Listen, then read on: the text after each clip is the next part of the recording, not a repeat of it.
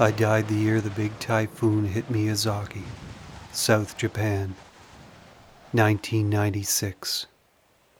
I was the brand new English teacher downtown at the big girls' high school, and they celebrated my arrival like I was a Nobel Prize winning doctor of letters. Hundreds gathered in the gym. There was a stage, a microphone, tables under the basketball hoops. I wore a suit, spoke Japanese, had gel in my hair. And afterwards they came up and said I looked like a Hollywood movie star. Have you ever felt the center of the world? That's how I felt that one night. Center, all right. Little did I know that this segment of the journey would end with my entering of the Japanese spirit world. The timing was good. I hated that job.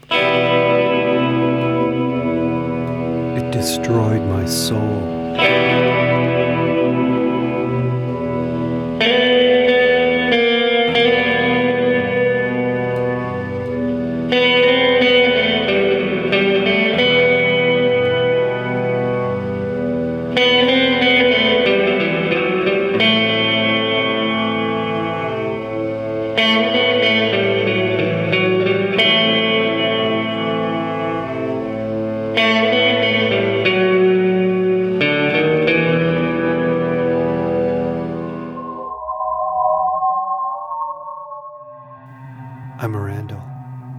Randall Lawrence. Randa Ru Lorenzu. Probably the hardest foreign name ever there was for the Japanese tongue. Only 20 in whole class. It was school owner Hiro Kawakami, his finger up. He was referring to class size, and I was being interviewed for a teaching job at his school. Alongside me, at a big dark chocolate mahogany table, was American Brad Harris, pronounced as Broad Hair Ass by Kawakami. Brad worked on the administrative side of things, and he was in to help me out, to translate. I never knew foreigners could get these jobs. Brad did have exceptional Japanese skills. Two contracts were on the table, one in Japanese, one in English, with mistakes you could see from across the table. Brad's work, possibly? I had come by bullet train or Shinkansen, which means new line. I believe that's the translation. Bullet train, the English, being more interesting a name, and possibly more accurate in this case. I had come from Hiroshima that morning. That's right, the site of the dropping of the atomic bomb on a civilian population. One of the two sites, the other being Nagasaki, down south here. The feeling was often that the war was yesterday when you lived in Japan. The job was offering 4,000 American dollars, double Hiroshima's salary. Money the word money? Why do we ignore the poets? Is it because they have no job? Or that they live in la la ideality land? And what is it they say? What they say is to walk away. Don't go after money. I couldn't. Poverty. Poverty tore your soul out. There's too much of it. And weren't the foreigners primarily here for money? Weren't they abroad for money? That and the easy living? I look around. The office was huge, and by huge I mean ill proportioned and huge. It was set up to impress, but the effect was depress, shun. I felt cold, bare, vulnerable. Miyazaki was supposed to be the tropics according to the travel book I had. A big many paged brochure of misrepresentation. The desk was positioned at room center, I realized, as if someone had yanked it over here to get up and change a chandelier bulb. I look up. Above, I saw some kind of paper popsicle stick affair for a light. I looked around. I see a window, but it's covered by a heavy curtain, and there's a type of alcove, a vase with ornamental grass in it. Lavish, this office. The lavish that is bad. The lavish that is the architect's flaw. This was a place for bad things to be drawn up. Twenty student and very best in the whole school. My brow went up. Hiro, Kawakami san, school owner, in his suit and tie, had got the demonstrative adjective right. The the. When he said very best in the whole school. How had he done it? In my years on these islands, no Japanese got the the or the ah uh, or the an correct, no matter how good, how fluent. How had he done it? That was the initial, the official moment that I knew a net was being laid out for me. A contract was in my hand, the English. It was remarkably clean, impressively heavy.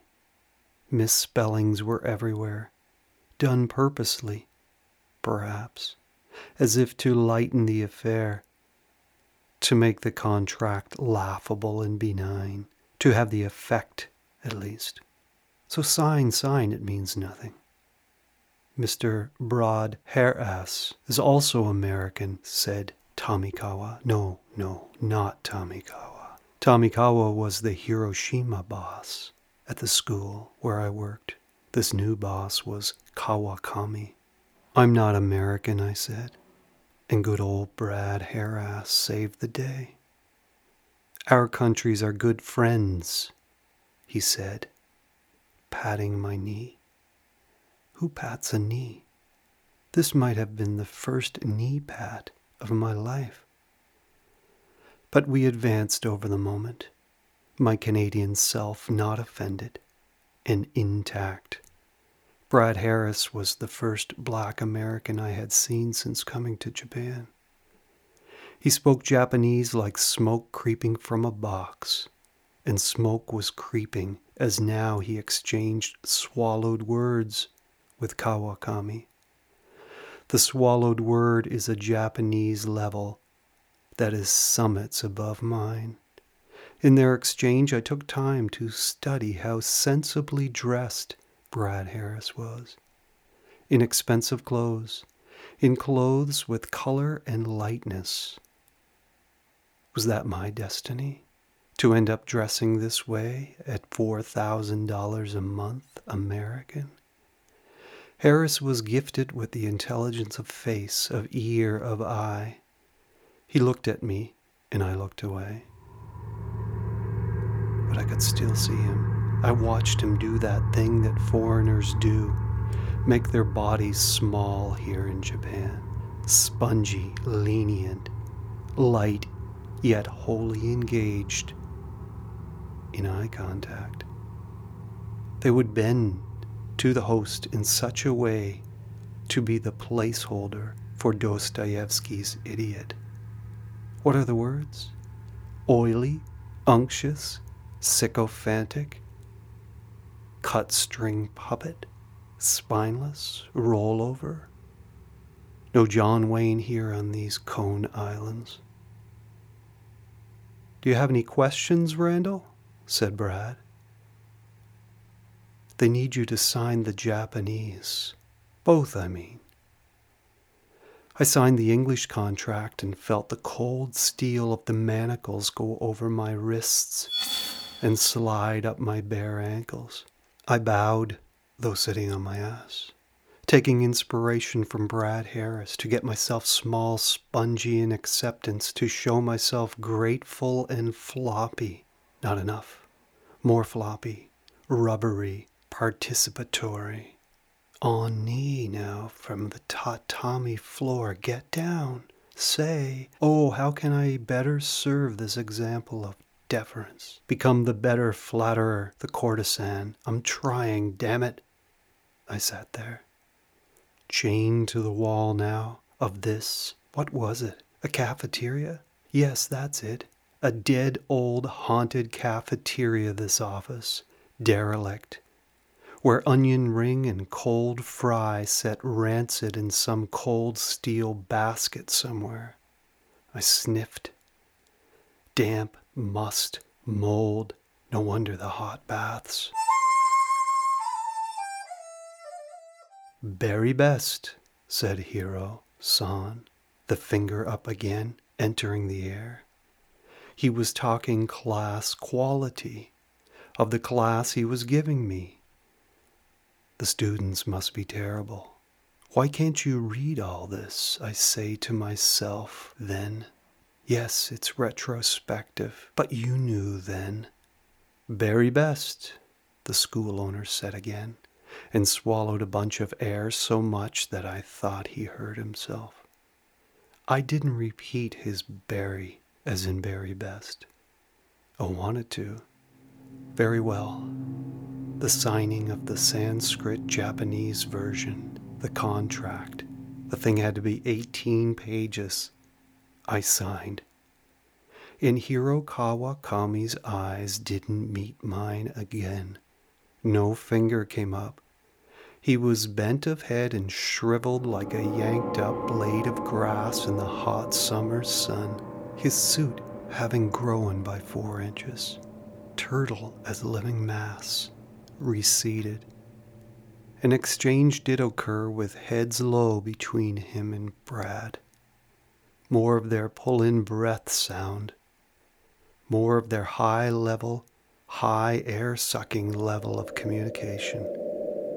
It was the conspiratorial level a level I would never know because I wasn't giving my life to attain it. I saw some foreigners go with their kanji and hiragana textbooks, not me. I was getting out of here one day. Brad must have started learning when he was one, back in LA or New York or wherever he was from. Maybe he was from here. Hiro Kawakami reached for the handle of a delicate, plastic coffee mug. The coffee woman had arrived and set down a tray before us. She did it like a flower opening using high speed photography. She poured boss owner, commander of the school of 5,000 girls. She poured the two Americans, quotation marks, next. She bowed and we bowed from our asses, and I could get no sense of her beauty or disbeauty. The girl vanished like the common cold. It was a time of laptops, of their being unleashed onto the world, and Hiro-san Kawakami had one. He turned to it, and this was cue for Brad and Randall to stand now and bow and leave the office, which they did, and that man, that school owner, didn't look up. It was a further obscenity, and it registered with me. In the hall, Harris said, See you around. Then he passed through a door, just as adept at disappearing as the locals were. See you around? Is that what he said? Sure it was. See you around? What the hell does that mean? That his job as an interpreter was over and done? So don't ever talk to Brad Harris again, whose Japanese language skill and good clothes puts him well above all. I was in an empty hall, left to figure out my way to the bullet train station. Damp, damp, damp. That's what I felt. Have you ever felt you've been sucked into something? You know it, but you let it happen. It's an electrical fire, the one that didn't burn the house down because they caught it. But the disturbed energy stays and stays, and the smell. Is it a smell? No, it's a lessening, a rearrangement of molecules, the magnetic field upset and crying its eyes out. That was the feel, anyway, all through this big can of vending machine Sapporo beer I got on the bullet train platform. Money. Here for money. Is that right? You're 25. That's still pretty young. Maybe it's adventure and it's change. Maybe that's the drive. I knew trouble was afoot, but watch me walk into it. I sold my things in Hiroshima, said a couple of staff room goodbyes, and then there was the girlfriend I had. I'd call her. A call would be better. I boarded the Shinkansen hyphen bullet train slash bullet train for the south, the next stage in my life on these Coney Island islands. Goodbye, Hiroshima. Sorry, but it's 4,000 American dollars a month. That's a lot of noodle. Also, well, you know, Hiroshima, how things didn't work out. Zip, zip through a mountain. Zip, zip into a tunnel I go.